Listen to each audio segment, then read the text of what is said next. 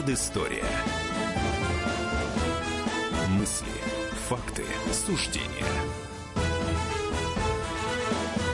Иван Панкин, Павел Пряников, историк, журналист, основатель портала толкователь.ру в студии радио «Комсомольская правда». Мы начинаем первую часть нашей сегодняшней программы. Э, Петр I 300 лет назад создал тайную канцелярию. Вот в самом начале апреля это произошло. Тайная канцелярия — это спецслужба, которая занималась вопросами внутренней безопасности страны. То есть от нее берут истоки современные российские учреждения госбезопасности. Э, почему вдруг Петру Первому пришла идея создать такую структуру? Пришла идея создать структуру, потому что Россия начинала активную внешнюю политику. А, в России шли а, глубинные реформы, которые вызвали а, ну, протест значительной части общества, и в том числе, как сейчас принято говорить, элиты. И было принято решение ну, как-то сдерживать вот этот и внутренний, и внешний натиск. Здесь нужно понимать, что тайная канцелярия занималась не только внутренними делами, а еще и внешними. То есть вот сочетала нынешние службы ФСБ и СВР. А, Ее прообраз существовал с конца 17 века, назывался Преображенский приказ, но он был, а, я бы так сказал, службой карательной. А вот чем отличалась тайная канцелярия от этого Преображенского а, указа?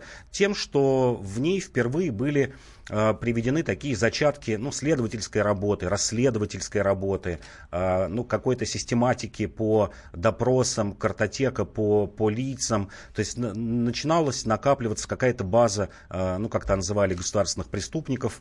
Хотя понятно, еще раз говорю, что это было, конечно, в зачаточном состоянии. Служба была небольшой, в ней было примерно 10 человек. Они назывались, был такое название экспедиторы, экспедиторы тайной канцелярии, но это такое что-то что про образ а, следователей.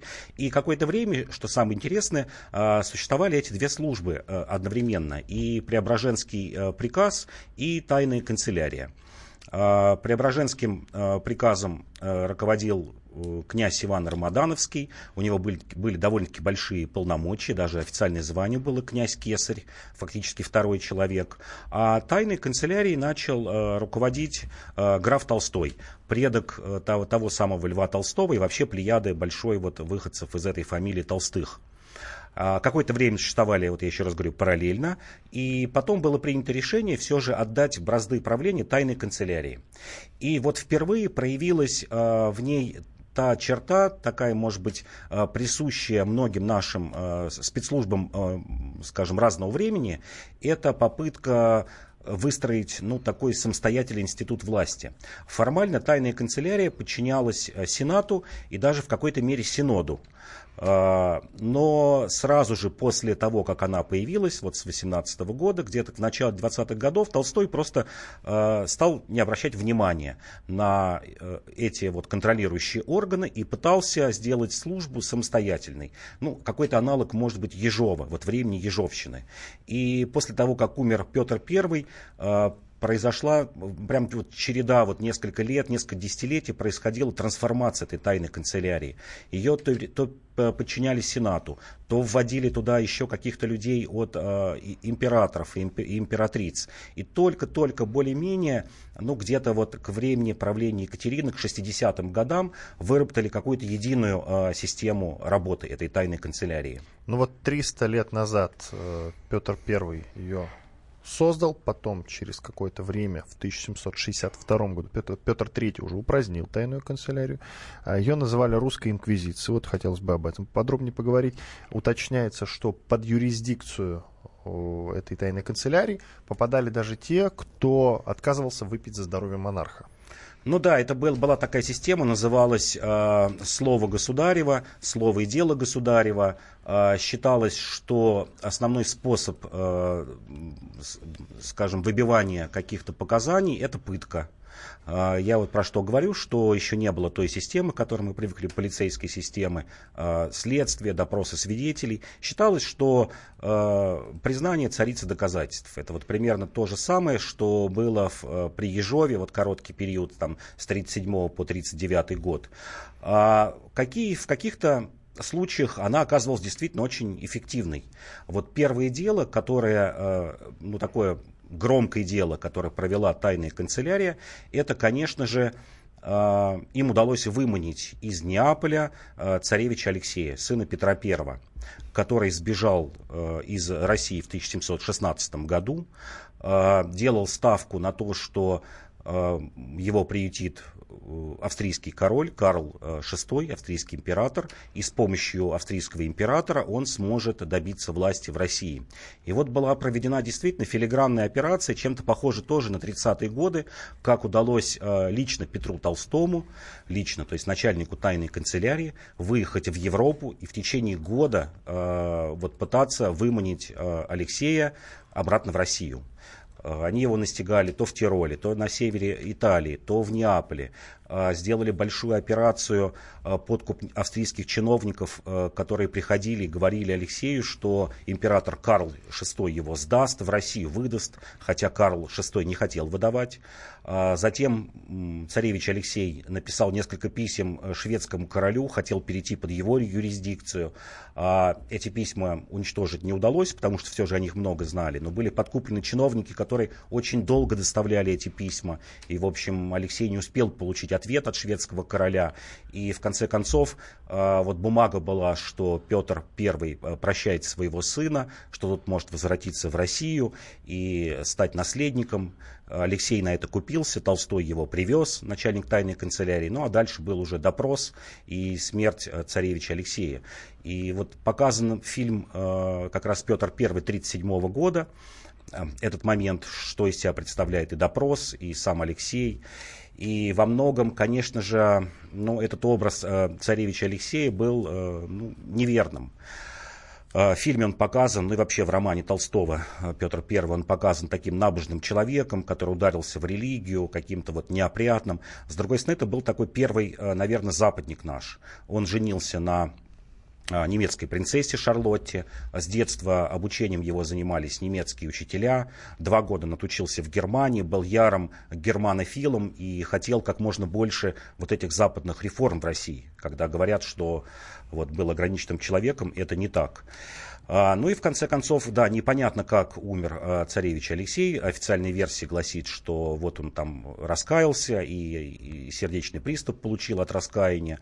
Есть версия, что его пытал вплоть до того, что сам отец Петр I, потому что видел вокруг заговоры, пытался выяснить, кто еще внутри России поддерживал царевича Алексея.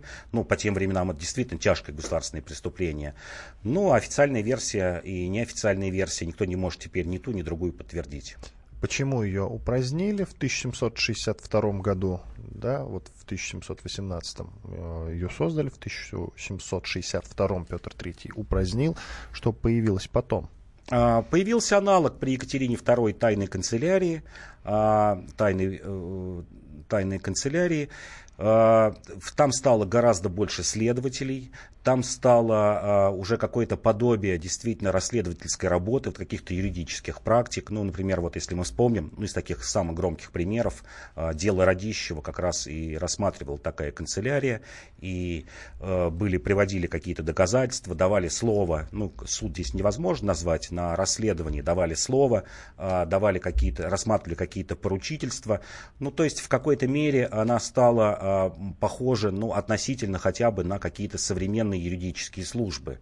Это раз. А, второе, гораздо меньше стало пыток, а, тем более к людям благородного состояния, к дворянам или какой-то высшей знати, к священникам, к простолюдинам, да, продолжали пытки применять и до начала XIX века, но в целом, конечно же, при Екатерине II, если смотреть на аналоги того, что было в Европе, но она стала относительно какой-то цивилизованной службой. А уточни, почему упразднил Петр I эту организацию? А, Петр III. Петр, о, да, Петр, Петр III. Да. Он считал, что, в общем, эта организация как раз именно является основой для бунтовщиков, боялся, что именно на основе тайной канцелярии вот вырастет та самая служба, которая может сместить царя и вообще может смещать каких-то неугодных лиц и вплоть до самого царя и выдвигать ему какие-то обвинения. Но вот очень похоже, почему был снят Ежов и были прекращены в репрессии. Потому что слишком много знали. Да. Иван да. Панкин, Павел Пряников, историк, журналист, основатель портала толкователь.ру. Сейчас прервемся на две минуты, после этого продолжим. Оставайтесь с нами.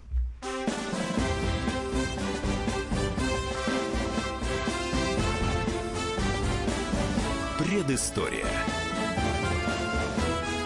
Мысли, факты, суждения. С вами уполномоченный при президенте Российской Федерации по правам ребенка Анна Кузнецова. Слушайте радио «Комсомольская правда».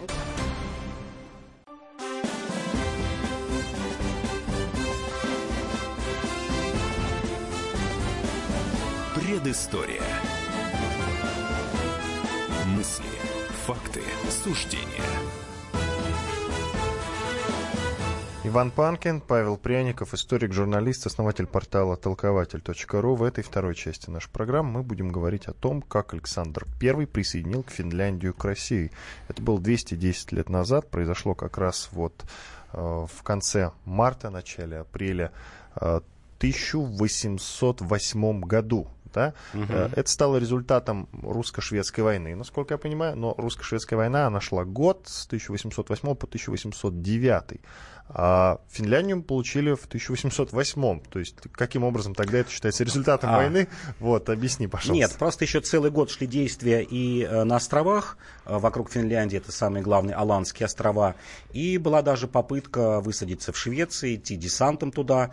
А, Россия в, в итоге получила довольно-таки приемлемый мир с Швецией. А, окончилась, окончилась гегемония шведски, швед, Швеции на Балтийском море. И фактически после этого Швеция стала нейтральной страной. И не Ты стала... про Тильзитский мир сказал, да? Нет, не Тильзитский, а нет. какой? Это один из, ну, мир с Швеции 1809 года. Ага вот, в результате которого Россия получала Финляндию официально. А, более того, значит, шведы не, больше не претендовали ни на какие территории, которые входили в состав Российской империи.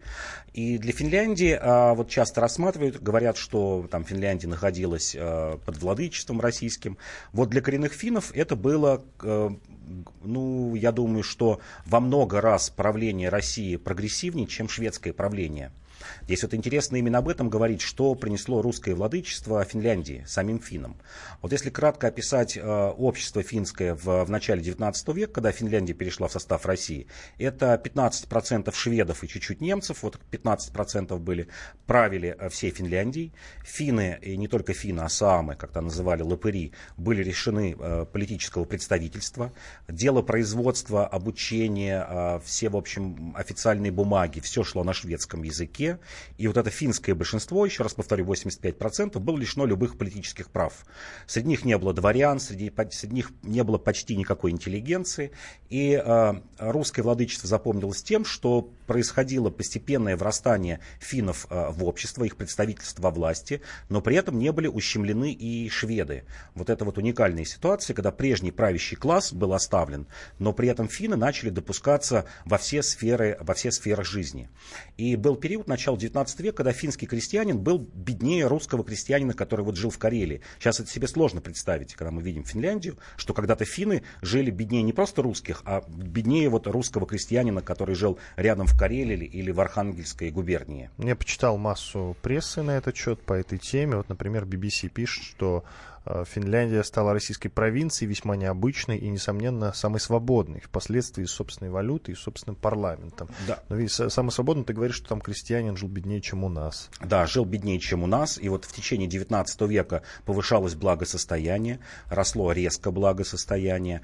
А, достаточно сказать, что вот примерно за этот же период, там с 1808 по 17 год, ну, в среднем русский человек стал жить богаче в три раза, а фин стал жить богаче в шесть раз. То есть в два раза э, превысило вот этот вот э, рост благосостояния. Это раз.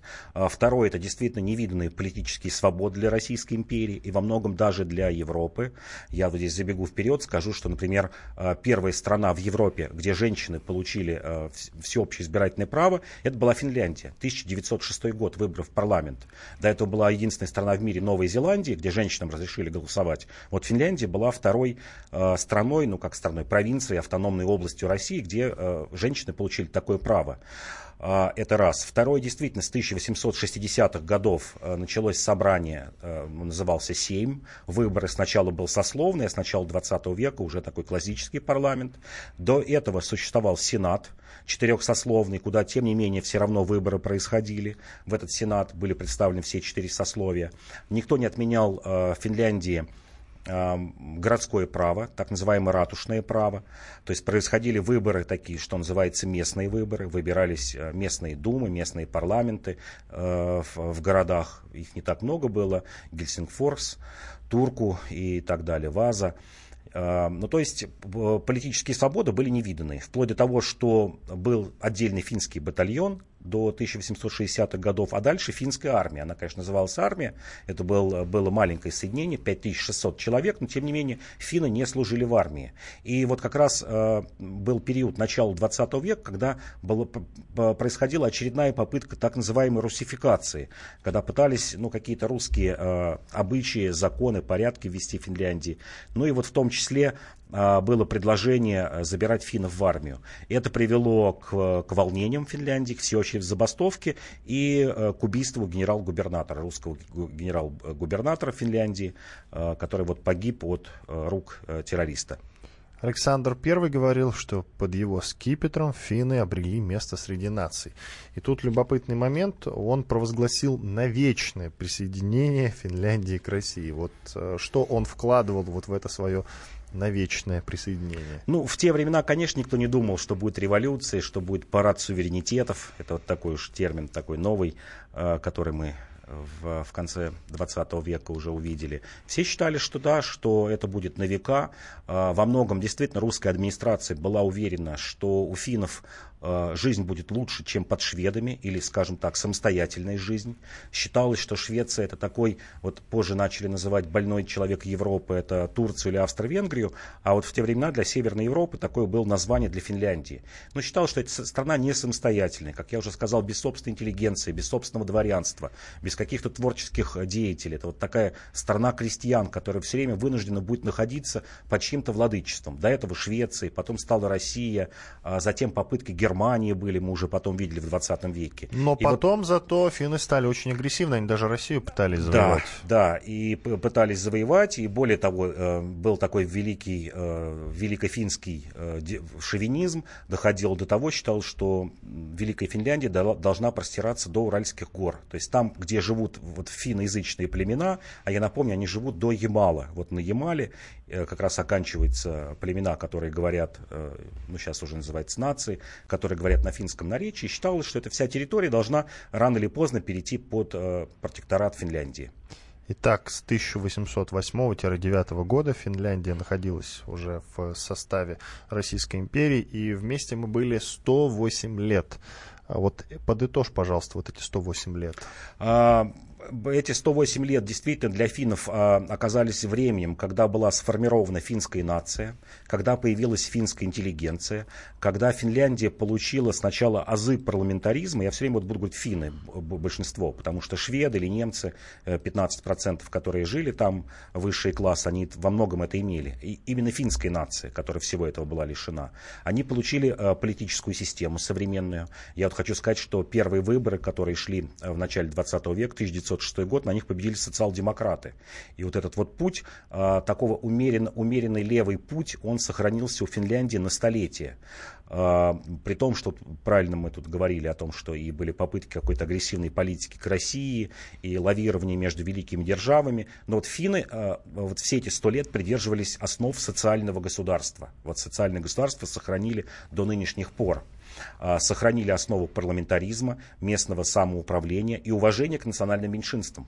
Вот что здесь нужно подчеркнуть, до сих пор в Финляндии находится ну, примерно до 7% шведов, а, и это, пожалуй, единственная страна в Восточной Европе, которая не притесняла национальные меньшинства, потому что вся Восточная Европа прошла через череду геноцида и а, этнических чисток, начиная с развала Австро-Венгерской империи с 18 года и до конца 90-х годов, вот мы видим Югославия, это такой отложенный распад Австро-Венгерской империи, запоздавший на 80 лет ее остатков. Мы все время видим этнические чистки.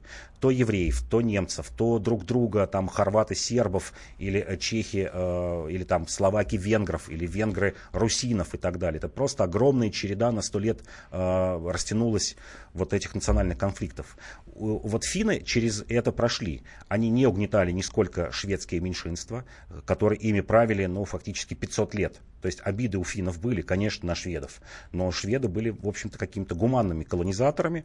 А, здесь достаточно сказать, что ни сама Швеция, ни Финляндия не знали крепостного права. А, несмотря на то, что финский крестьянин жил бедно, он не был крепостным крестьянином. И вот, пожалуй, здесь финны показывают и веротерпимость, и терпимость этническую. Веротерпимость здесь тоже нужно подчеркнуть. И сегодня сохранены в Финляндии православные храмы, и русское э, православное меньшинство имеет э, особые права. И вот в этом, конечно, Финляндия уникальный пример. И во многом, наверное, этому способствовали вот действительно эти сто лет в составе Российской империи, которые дали им жить э, по собственным законам и одновременно э, сформировали финскую нацию. А, а было такое запрет издавать на финском языке книги за исключением э, религиозных и сельскохозяйственных? А, был, да, при Швеции С чем такой он был, был. связан? Это потому что было вот шведское большинство, которое считало, что шведский язык единственный язык официальный дело производства, а когда пришла Россия, действительно финский язык получил распространение и в делопроизводстве, и в обыденной жизни финской. И потом им запретили это делать и внедряли русский язык. А, пытались внедрять, но все попытки а, были неудачными. Иван Панкин, Павел Пряников, историк, журналист, основатель портала толкователь.ру. Сейчас прервемся на 4 минуты. После рекламы и хороших новостей продолжим. Оставайтесь с нами.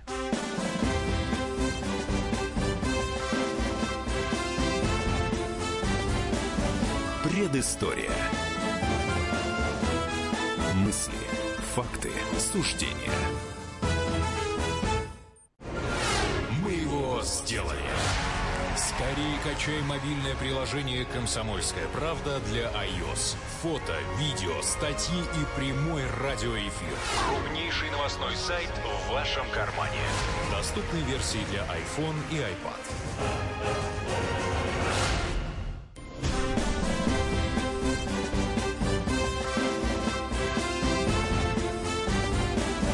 Предыстория. Мысли, факты, суждения. Предысторию вспоминают Иван Панкин, Павел Пряников, историк, журналист, основатель портала толкователь.ру. Третья часть нашей программы. В ней мы поговорим про события 70-летней давности, ровно 70 лет с того момента. 3 апреля, если быть точнее, 1948 года президент США Гарри Труман утвердил так называемый план Маршалла. СССР от участия в этом проекте отказалась. План Маршалл вообще, что это такое? Это программа помощи Европе после Второй мировой вой- войны. И вот, собственно, он выдвинут в 1947 еще году американским госсекретарем Джорджем Маршаллом и вступил в действие как раз в апреле 1948 года. А, В его осуществлении участвовали около 17, 17 европейских стран, включая Западную Германию. А вот СССР отказались. Ну, сначала начнем, что конкретно включал в себя план Маршалла? Что это был за план? А, план Маршалла включал, включал в себя поставки а, оборудования, поставки а, сельскохозяйственной продукции, еды, проще говоря, поставки, ну, как сейчас сказали, гуманитарной продукции, вплоть до одеял или одежды, и новых технологий. И частично еще а, выделялись деньги, ну, скажем так, про- про- просто деньги для того, чтобы а, местные правительства могли расплачиваться ну, внутри страны. А, Было даже выражение такое, евро-доллар, которые ходили до того, как, например, в Германии не ввели собственную твердую марку, то есть эти доллары обращались свободно на территории Германии. А, План действительно предусматривал э, четырехлетний срок. А, За это время было выделено примерно 13,5 миллиардов долларов. Ну, по нынешним деньгам это миллиардов 200, где-то вот 1 к 15 тот доллар.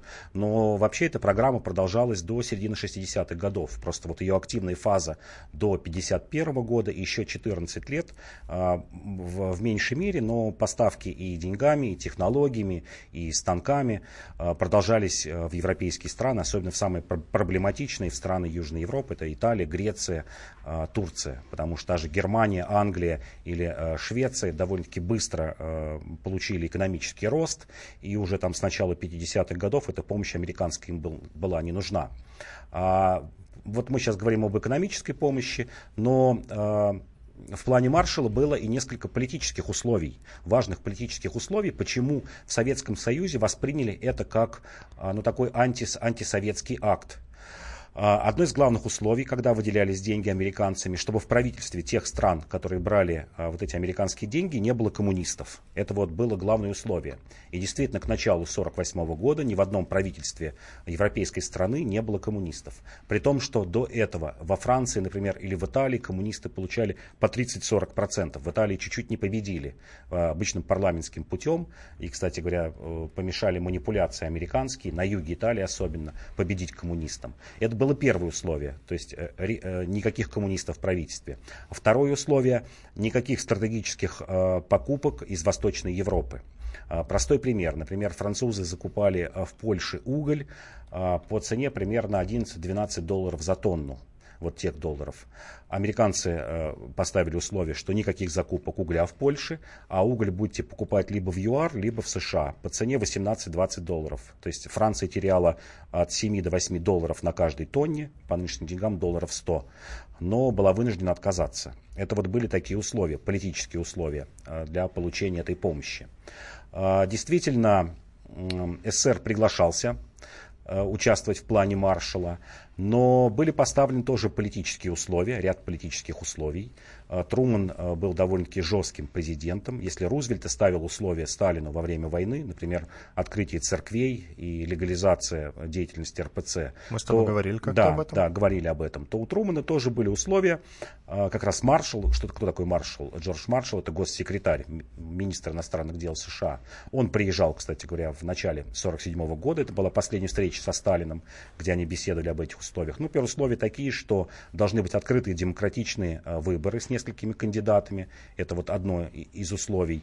А второе условие а, режимы в Восточной Европе а, должны быть, ну, только, скажем так, может быть, экономически и, и военно связаны с Советским Союзом, а, но политические системы должны быть самостоятельны. Свободный выбор в Польше, в Чехословакии, главным образом в Венгрии. Сталин, безусловно, эти условия не принял. А, хотя на протяжении 1945-1946 года действительно шли переговоры о том, что а, Америка окажет большую помощь Советскому Союзу. На двух встречах с американскими президентами, с Рузвельтом, в Тегеране и в Ялте об этом шла речь, о том, что после окончания войны США предоставит кредиты 6 миллиардов э, долларов кредитов на э, закупку оборудования, в первую очередь станков и технологий, еще 4 миллиарда долларов на закупку э, продовольствия. То есть 10 миллиардов долларов кредиты, по нынешним деньгам миллиардов 150 примерно США были готовы выделить. А, Сталин на каких-то условиях соглашался, но главное условие было, что мы что Америка не слишком вмешивается сильно во внутренние дела Советского Союза. Если внимательно смотреть, например, на 1946 год, мы видим а, подготовку а, к такой к демократизации Советского Союза, как ни странно звучит. Например, в 1946 году были созданы четыре рабочие группы по подготовке новой программы ВКПБ, новой политической программы. Эти программы предусматривали действительно, например, выборы на альтернативной основе. Эти программы предусматривали расширение личной собственности, вот не частной, а личной собственности, то, что нельзя продавать, например, в сельскохозяйственном отношении или в отношении мелкого бизнеса. То есть это была такая постепенная демократизация. И был такой академик Варга, Э, довольно-таки влиятельный академик, э, экономист, венгер, который э, заканчивал австрийскую, ну, был таким приверженцем австрийской экономической школы в начале 20 века, потом эмигрировал в Советский Союз. А вот у него была даже экономическая программа, которая шла еще дальше говорила о том, что вплоть до возникновения нескольких альтернативных партий левого толка. То есть кроме КПСС должны были появиться бы еще 2-3 левых партии. Я знаю, что хочу у тебя узнать. Во-первых, я не верю в то, что Соединенные Штаты выступили э, в роли таких денежных мешков, которые просто стремились помочь. Я почему так считаю? Ну, во-первых, финансовая помощь Западной Германии по плану Маршала осуществлялась одновременно с, в, с взиманием с нее контрибуции, ну, репарации за причиненный Германии материальный ущерб странам-победителям во Второй мировой войне. Ну, это, допустим, нормально. А вот далее. А, позже план Маршалла был применен также и к Японии, и к некоторым другим странам Восточной Азии. Я напомню, что э, Японию они э, напрочь разбомбили, Хиросиму и Нагасаки, применив, сбросив на них ядерную бомбу. Вот, что ты скажешь на это? Ну и даже и Западную Германию разбомбили. Атомную бомбу, да, извини. Да, угу. про атомную бомбу. Ну, Америка считала, что все, мы должны уйти от этого. Тем более, э, как бы считалось, что приходит новая, э, новая власть, новая новая угроза появилась. Э, Германия и Япония превратились из врагов в друзей Америки, которые должны были противостоять Советскому Союзу. Я напомню, что одновременно с планом Маршалла, примерно вот в это же время, весной 1947 года, появился комитет по антиамериканской деятельности. Печально знаменитый макартизм как раз появился в это время. Когда начали проверять сотни, а то и тысячи людей на то, как они относятся к, к Соединенным Штатам Америки. Увольнять с, работы, кого-то сажать, э, кого-то штрафовать. И считалось, да, что Советский Союз это теперь главная угроза. Хотя, в общем-то, первую холодную речь о холодной войне, вот мы в предыдущих передачах говорили, произнес Черчилль вовсе не Сталин. А, как я уже говорил, до примерно начала 1947 года шли переговоры э, между Советским Союзом и Америкой об экономической помощи. Более того, такие же переговоры шли между Советским Союзом и, и Англией. Вообще мало кто знает о том, что Черчилль в 1944 году предлагал Сталину стать сооснователем Европейского экономического союза. Это называлось Европейская экономическая комиссия и Европейское угольное объединение. Э, позже как раз на его основе появился ИЕС, объединение угля и стали. И до 1947 года, особенно активные фазы 44, 45, 46 год, Англия на полном серьезе да, переговоры о том, чтобы сооснователями э, Европейского э, Союза были Англия, Франция и Советский Союз. Понятно, почему американ, англичане это делали. Англичане понимали, что у них уходит первенство, их мировое первенство. Скоро будет потеря колоний. США становится гегемоном, и Англия пыталась выстраивать ну, какой-то новый Европейский Союз, который мог бы противостоять Америке. То есть такие попытки были. И эти попытки э, прекратил не Сталин. Например, одно из условий англичан было, когда вот э, Советский Союз брали бы основателем Европейского Союза, одно из условий было, что Польша, в Польше будет править лондонское правительство. Вот то иммигрантское правительство, которое сбежало в 1939 году в Лондон, а вовсе не правительство, которое пришло в результате победы над Германией. Вот это было одно, одно, одним, я бы сказал, из главных условий, на что не мог согласиться Сталин. Потому что Сталин понимал, что независимая Польша, управляемая из Лондона, это, безусловно, через несколько лет будет а, антисоветская Польша, антироссийская Польша. Но это как бы неизбежный а, финал любой польской политики, что она приходит к такому, к ярому неприятию своего восточного соседа. И Сталин опасался, он хотел буферную зону, пусть даже она будет не такой вот, скажем, а, ну, Э, радикально коммунистической, как в Советском Союзе. Опять же, до 1947 года у Сталина речь не шла о том, что э, восточные восточноевропейские страны должны быть радикально левыми. Вот если мы посмотрим на историю, 46-47 год, везде правит коалиционное правительство. Чехословакия, Венгрия, Польша. Э, кроме коммунистов, это представители, ну, как то называли, буржуазных партий. Это центристы, умеренные левые. То есть этот процесс начался только в 48 году, когда Восточная Европа а, ну, стала таким аналогом Советского Союза в идеологическом плане. И вот я к тому и говорю, что, в общем-то, не, не Сталин начал это противостояние с, с Америкой и с Западной Европой, а скорее неумение договориться держав победительниц США и Англии э, со Сталиным. Правильно, потому что они начали перетягивать одеяло на себя. Э, смотри, за 20 лет страны, получившие помощь, смогли получить большие материальные возможности для того, чтобы проводить политику буржуазного социализма. В этом списке 17 стран. Э, есть очень интересные страны, такие как Люксембург, Нидерланды, Исландия, Ирландия, и Швейцария. Как вот они, эти страны, пострадали во время Великой во Второй мировой войны? Ну, пострадали они, конечно, опосредованно. Больших Никак. разрушений не было. Да, как даже... Греция пострадала? Как Дания, нет, которая сразу нет, открыла... это была мощная война. Вот Исландия, Ирландия, конечно же, как не участвовавшие в войне. Скорее только они потеряли, может быть, от, от того, что у них не было экспорта и импорта, не было, э, не было каких-то технологий. Действительно шло уменьшение экономики, но прямых разрушений жертв, конечно же, в этих странах не было а что получило США? А, США получили огромный рынок сбыта. Здесь нужно понимать, что на долгие годы Европа стала покупателем американских технологий и во многом была привязана именно технологий, не просто станков. А главное, что США получили а, НАТО, союз а, в Европе против Советского Союза. Получили союзников даже тех, которые ну, были, колебались типа Италии и Греции, колебались, входить ли в НАТО и получили даже их союзниками. В результате сегодня мы имеем то, что имеем. Да, и началось вот. с плана Маршала. Началось с плана Маршала. Иван Панкин, Павел Пряников, историк, журналист, основатель портала толкователь.ру в студии радио «Комсомольская правда». Через пару минут продолжим. На другую тему будем говорить. Оставайтесь с нами.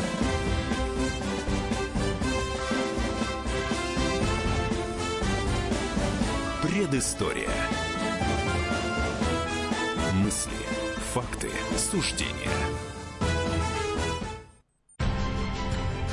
Будьте всегда в курсе событий. Установите на свой смартфон приложение «Радио Комсомольская правда». Слушайте в любой точке мира. Актуальные новости, эксклюзивные интервью, профессиональные комментарии. Доступны версии для iOS и Android. Радио «Комсомольская правда». В вашем мобильном.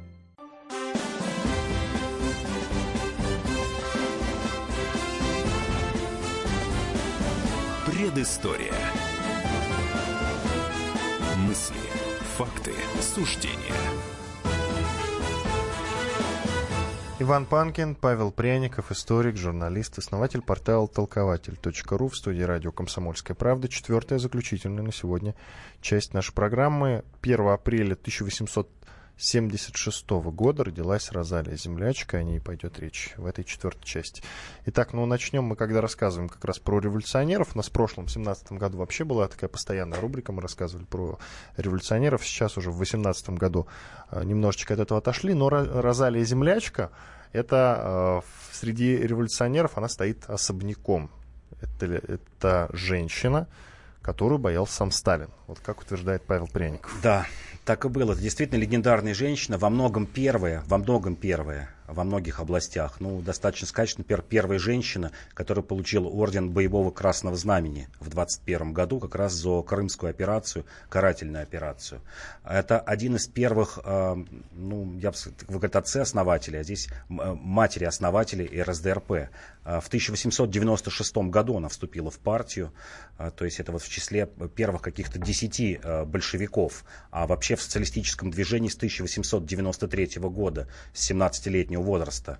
А, мало того, а, женщина с прекрасным образованием. Она закончила Киевскую классическую женскую гимназию. Она училась в Лионском университете во Франции на медицинском факультете. А, женщина, которая участвовала в боях во время революции, первой революции 1905 года в Москве и была как раз э, в числе э, лидеров московского восстания, московской революции. Ну, прославилась, конечно же, э, как организатор еще до революции, до 17 года, как прекрасный организатор, человек, который доставлял нелегально большевистские газеты из Европы, из Европы в Россию, печатал их внутри России, отсидел около трех лет в тюрьме, ссылки, редкий тип большевика, который остался во время Первой мировой войны и руководил из подполья остатками большевистской партии. Э, большинство было в ссылке, даже вот если брать там, например, Каменев или э, Сталин, которые в это время находились в Туруханске, а Розалия Землячка вот это все время руководила партией из подполья, не попав даже вот в ссылку. И тем удивительнее, что вот при таких заслугах просто первая большевичка, женщина такой кремень, то, что называется, прекрасный организатор, она не смогла в 20-30-е годы занять каких-то больших должностей. Да, она была влиятельным человеком, а, у нее были прекрасные, например, военные операции. Это тоже редкий случай, когда женщина-комиссар. В 18 году она была сначала а, была комиссаром бригады, затем стала комиссаром, политруком, как там называли, политическим руководителем двух армий, 8 и 13 действовавших на востоке Украины. Ну а, конечно, слава, во многом печальная слава пришла к ней а, в Крыму в 2020-2021 году, потому что с ноября 2020 года по январь 2021 года она была членом Крымского обкома партии, была вторым человеком после Беллы Куна, которые вошли вот в этот освобожденный от врангелевцев полуостров и совершили действительно много расстрелов и других карательных операций. По разным данным, но тоже даже признается по архивным данным, около 56 тысяч человек было расстреляно в Крыму вот буквально за эти два месяца. И сама Розалия Землячка, ей уже было в то время ну, 45 лет, если посчитать. Довольно-таки зрелая женщина, сама расстреливала, и как потом а, тоже один из участников этого расстрела, большевик Пятаков, говорил, ну вот как минимум на моих глазах около 300 человек сама Розалия Землячка расстреляла. То есть вот это можете... не миф, это реальные Это цифры. реальные, да, это реальные, потому что многие отказывались это делать, а, это, это, это раз. Во-вторых, это была тяжелая психологическая работа, в-третьих, это просто была во многом утомительная физическая работа, как не цинично это звучит.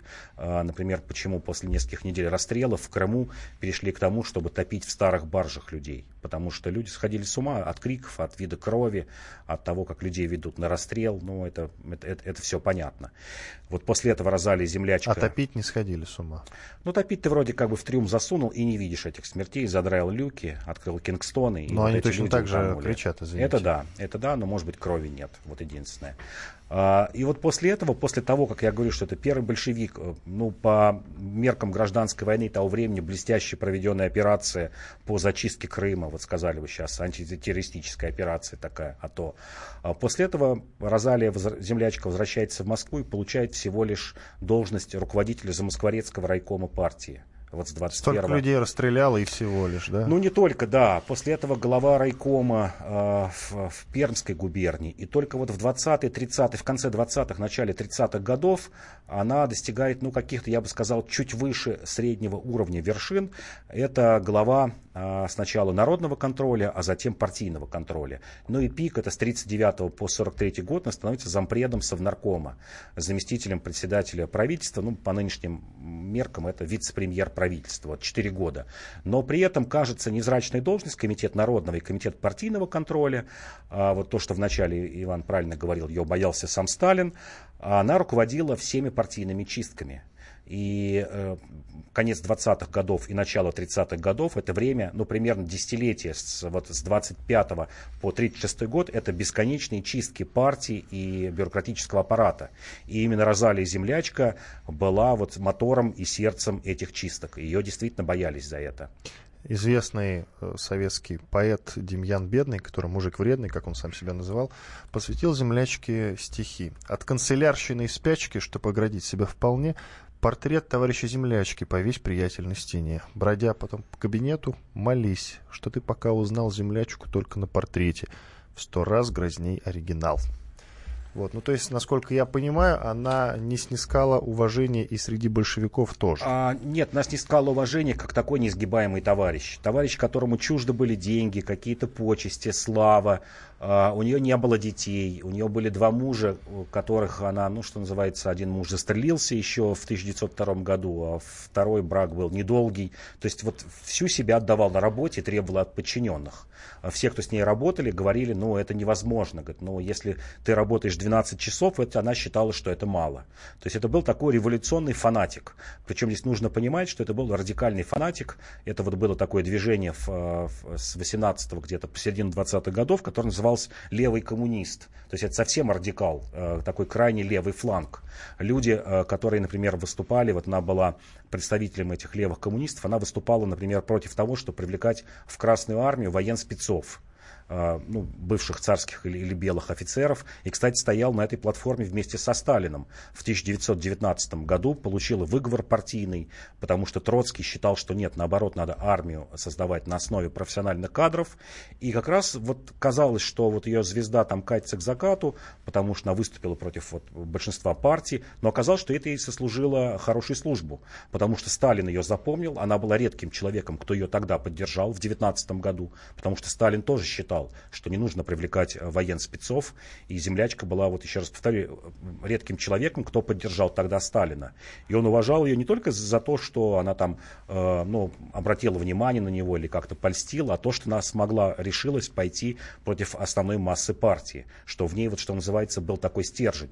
И после этого с ней происходили, происходило все то же самое в 20-е, 30-е годы, когда партия колебалась, например, между платформами там Рыкова, э, Каменева, Каменева, Зиновьева или платформой Троцкого, или платформой Сталина, а, землячка все время говорила, что вот нужно придерживаться ленинской, ленинской линии, никаких отклонений, что те, кто уклонился, тех просто вот надо либо расстреливать, либо сажать, никакой пощады, что любые преобразование в партии означает смерть государства. Вот это такая вот несгибаемая воля. Женщина, э, вот э, есть ее там фотографии начала или середины 30-х годов, ей уже около 60 лет, она ездит по всей стране, вот как был бронепоезд у Троцкого назывался, а здесь был, назывался два вагона землячки. Два вагона заняты ее аппаратом, который ездит по всей стране, по всему огромному СССР и проводит вот эти вот партийные или бюрократические чистки. Сегодня во Владивостоке, завтра в Перми, послезавтра в Пензе, потом там, не знаю, Баку или Тбилиси. То есть без сна, без отдыха эти два вагона едут, приезжают в какое-то место и начинается рассмотрение дел. Что такое чистка? Это когда начинается углубленное рассмотрение биографий. Но потому что действительно в то время не было паспортов, не было систем э, каких-то надежных картотек. Как считалось, что в партию затесалось много э, вредителей, много двурушников, каких-то людей, даже шпионов или вредителей. И вот она была призвана просто сидеть в этих бумагах, проводить перекрестные допросы, допросы э, сотен и тысяч людей. И считалось, что вот только землячка мало того, что на это способна, еще обладает огромным пластом информации, что ты, вся информация, когда ты проводишь эти э, чистки, она скапливается у тебя в голове. Ты все знаешь о Рыкове, о Зинове, о Сталине, о Берии, обо всех людях. И как бы в любой момент ты это можешь выложить на стол. И поэтому она действительно была неприкосновенным человеком. Считали ссориться с ней себе дороже. О последних годах жизни расскажи. Ну, последние годы умерла в 47 году. 70 лет прожила? Да, да. 70 лет, была э, заместителем э, председателя правительства и умерла как раз на посту главы э, партийного контроля. Иван Панкин, Павел Пряников, историк, журналист, основатель портала толкователь.ру. Спасибо всем большое, что слушали нас. Э, в среду в 22 часа будет повтор нашей программы, так что если вы хотите послушать начало, что-то пропустили, то, пожалуйста, или на сайте наш архив э, kp.fm.ru. Все, до свидания. Павел, спасибо тебе большое. До свидания.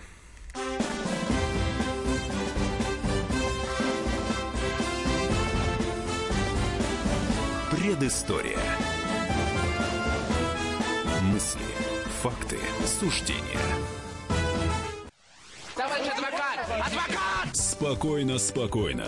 Народного адвоката Леонида Альшанского хватит на всех. Юридические консультации в прямом эфире. Слушайте и звоните по субботам с 16 часов по московскому времени.